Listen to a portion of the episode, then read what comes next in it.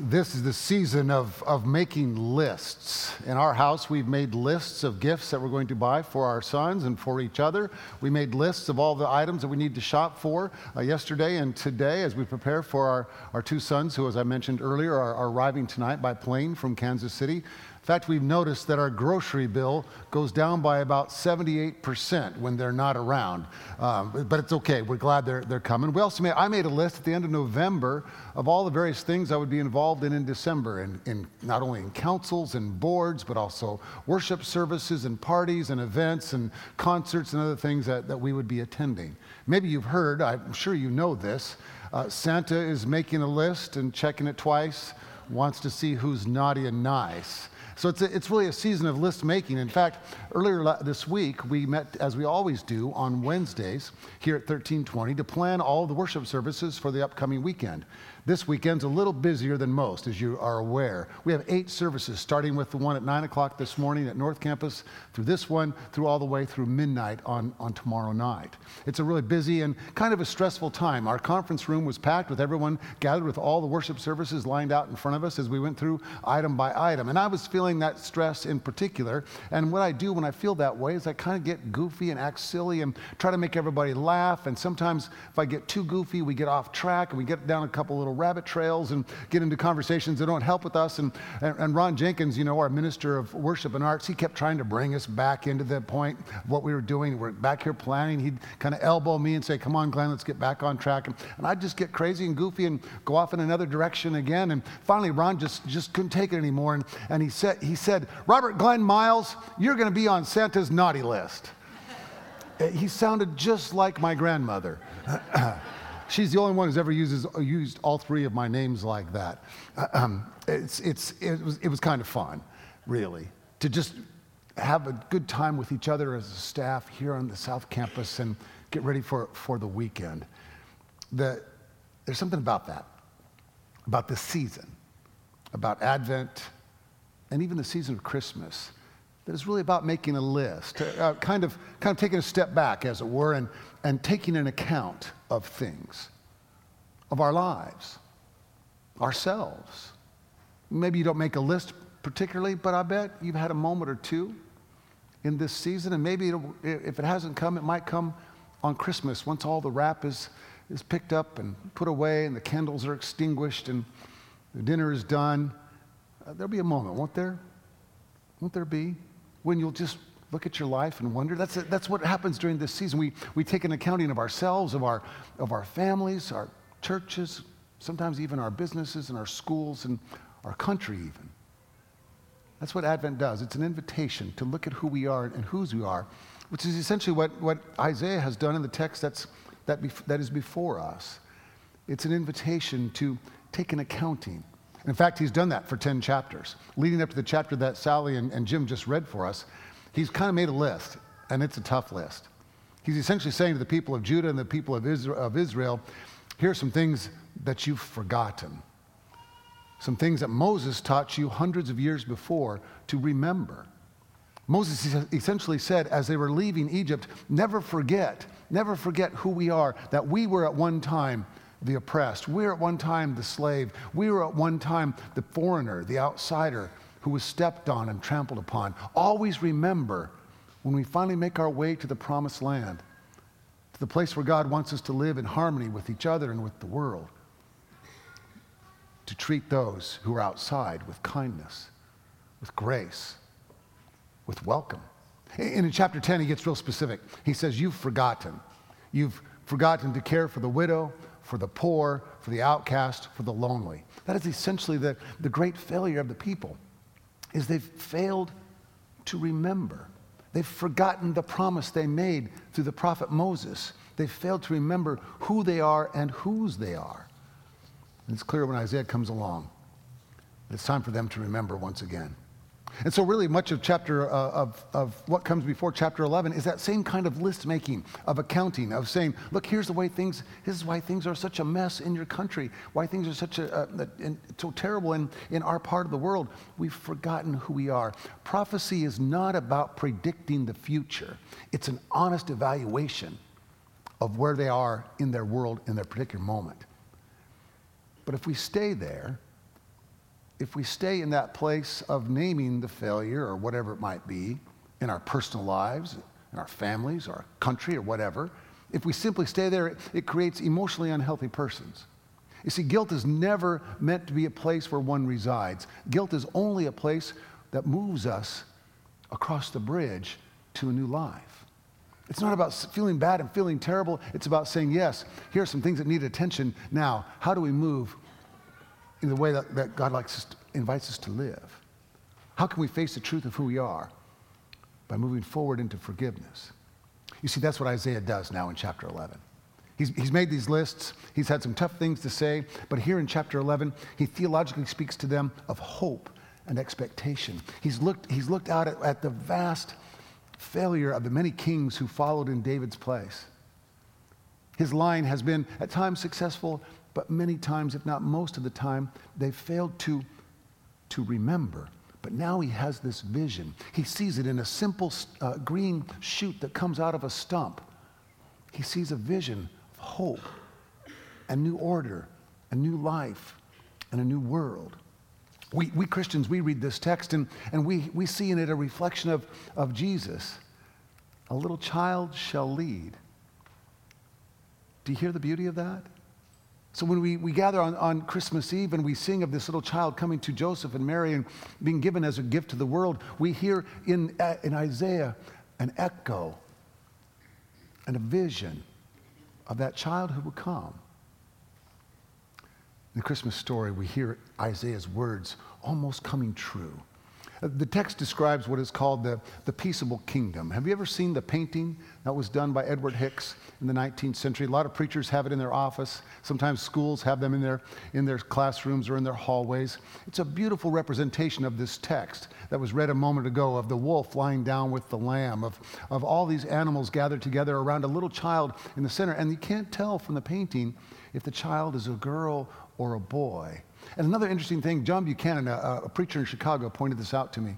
Another thing about the painting, all the animals have almost human like faces, and their eyes are large, almost as if they're startled by what's happening around them. All these former enemies, predators and prey, now lying together, sleeping together, and there at the center is this child. The, the, the idea of the text, the idea that the painting is portraying to us, is that if the world finally comes to fruition in the way that Isaiah dreamed of it being, where there's justice and peace, where the widow and the orphan and the weak and the outcast are treated with fairness and kindness, if that's the way the world finally becomes, well, then even a child, even a child could lead, provide all the government we need. Here's the thing, though, and, and Woody Allen kind of points this out. He, did you remember what Woody Allen said about the wolf and the lamb lying together? He said, It's a beautiful thing, and it's nice for the wolf, but the lamb's not going to get much sleep. and that's kind of the point. This is a fantastic text. This is a fantasy text. text. This is like the Lord of the Rings or like Star Wars. It's not meant to be taken literally. It's Isaiah's dream of, of, of the world and the way it could possibly be. It's an invitation from the Spirit of God for us to see each other not as enemies, but as friends. I, I'm, I'm firmly convinced that if you and I could learn to accept that we are accepted, could learn to, to recognize the very love of God has been given to even to us, to you, and to me, that that would be the first step, the first seed planted for peace. Now, I know, I know the world is crazy, uh, and I know things are kind of even crazier. Right, this, this last week, I prayed every day for our leaders in Washington, D.C. I'm concerned about Syria and Afghanistan and China and Russia, and I'm concerned about a variety of issues throughout the Middle East and really, frankly, around the world. I, I don't have any kind of Pollyanna view that if we'd all just smile and, and be loving, then everything would, be, we would take, be taken care of. No, there's some serious issues at work in our world, but I, I'm, I'm still convinced that the beginning that the strongest way to, for peace to emerge is for you and I to accept first the beauty of God's love already given to us. And then look closely enough at the other and see in their eyes what? A reflection of our own image, of our own self. When we can get that close, we can finally begin to discover that every person we encounter is a child of God. There's an old Quaker saying that says, An enemy is one whose story we haven't heard. That's the power of this text. When we finally learn enough about the other story, the desire to be enemies fades away. But you and I know it's not that easy. It, it's, it's sometimes difficult. We, we almost seem to have this, this inbred tendency, I don't know where it comes from, that to, to this inborn tendency to, to create us and them, us versus them, insiders and outsiders, my team versus your team, whatever it might be. I remember several years ago, Julie and I were planning a trip out to the West Coast. We were going, it was in November. We were going to go see the University of California play football against Stanford University. My dad went to Cal, so we're Golden Bear fans. And I was talking to my sister Carolyn, who's out in the Bay Area now, even. And I was talking to her about coming out, and we'll be there on Friday. We'll see you guys for dinner. And then what are we, what are we going to do before the game? And, you know, we got into that sort of a planning conversation on the phone. And then I said, and I'm, I'm embarrassed to say this out loud, I said, you know, I just hate those guys so much. I really can't wait to win. It's going to be so great.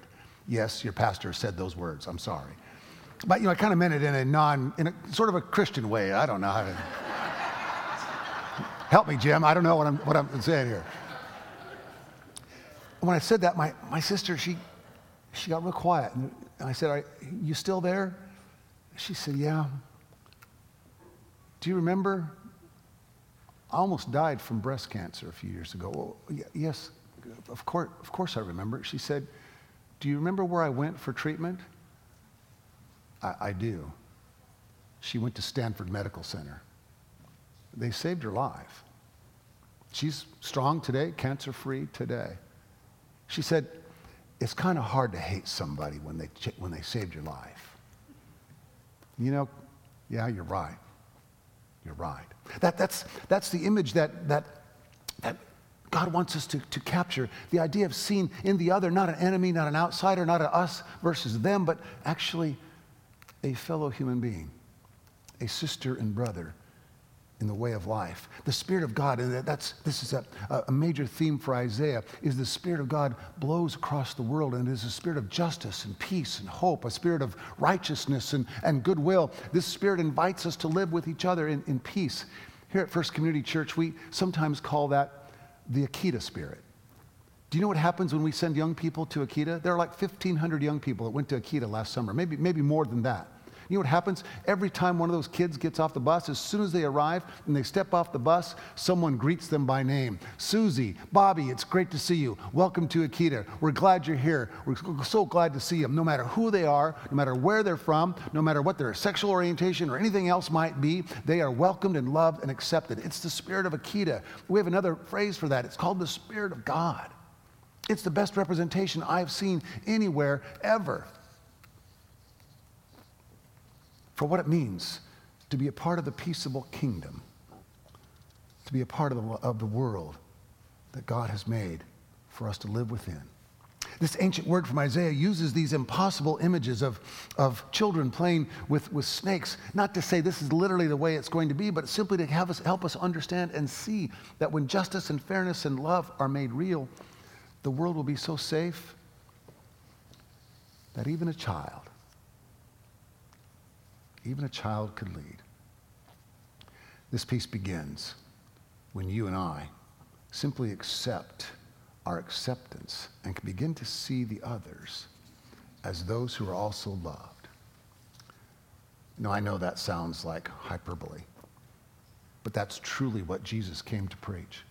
You might remember that in Luke chapter 4, Jesus gives his first sermon. He stands up and he quotes from the prophet Isaiah The Spirit of the Lord is upon me to bring release to the captives, to bring, to bring sight to the blind, new life and new hope to the entire world. And he sits down and says, Today, this, this prophecy has come true in your hearing. And I got in trouble for that, but I believe that Isaiah was Jesus' favorite prophet because he saw in Isaiah a reflection of the very thing that he came to this world to proclaim.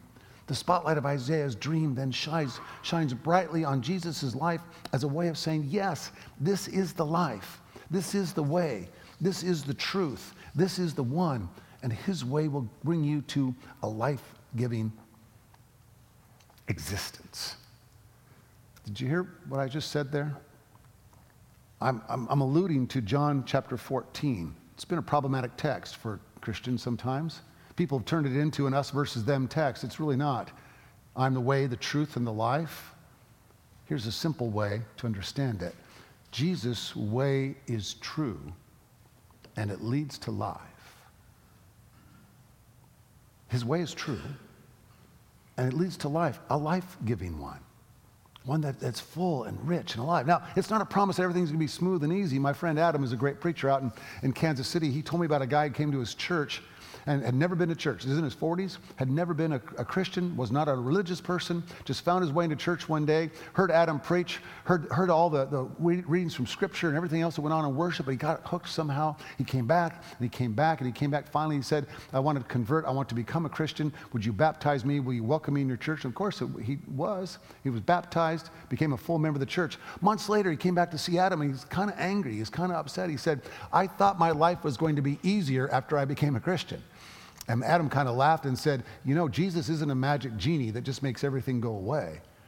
And in fact, in some ways, paying attention to Jesus, like we're doing today with Isaiah, causes us to see the world more clearly, to see our own selves more clearly, to see that there are, are issues that we ourselves need, need to deal with. Jesus came to give us life and to speak the truth with grace. And so it's not about finding an easier life, it's about finding a life worth living. I, I did some research last week. Uh, this little idea of a, of a shoot growing out of a stump. I wanted to find out more about that and read different articles here and there, most of them over my head. Then I found this one that talked about the biodome. Do you remember the biodome? Like 20 years or so ago?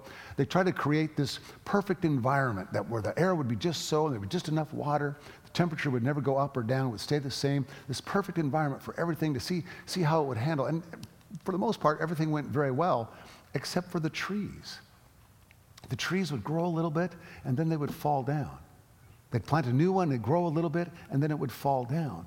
Well, they did some research and they found that for many trees, if not most, they need wind. They need that experience of the wind blowing because when the wind blows and, this, and the tree sways a little bit, there are these micro cracks created in the trunk.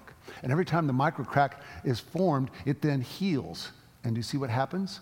In the healing, in the cracking and in the healing, the tree becomes strong and it can continue to grow. It needs those winds of life in order for it to become a strong and healthy tree. I, I wonder if there's something for us there today. I, I wonder, in, in echoing with these words of Isaiah, in looking at our own lives and where we are now and how we are living, maybe in the toughest moments you've had, that was the very wind of God, not causing it, but it was the wind of God that helped you stand taller. That in the cracking, there was healing. And in the healing, there was strengthening.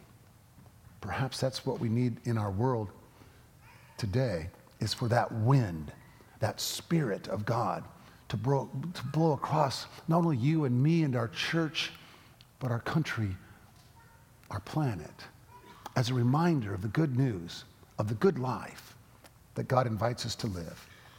The simple little song we've been singing for Advent today proclaims, like a child we receive all that love can conceive. Imagine, imagine a world where a child, even the one who will be born on Christmas morn, where a child, a world where a child can lead with hope and grace. Let us find the ability we need to welcome that one into our lives, into our world. Amen.